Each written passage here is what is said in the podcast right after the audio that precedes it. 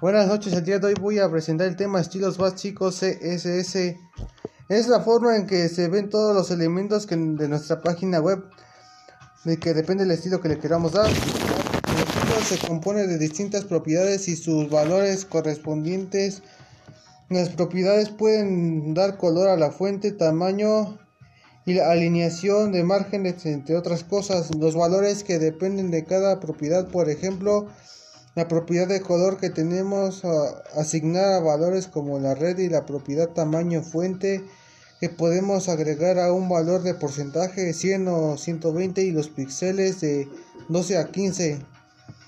El formato a seguir para definir la propiedad es propiedad valor o valor propiedad y así y se, y se obtiene el resultado deseado. Eso sería todo. Muchas gracias.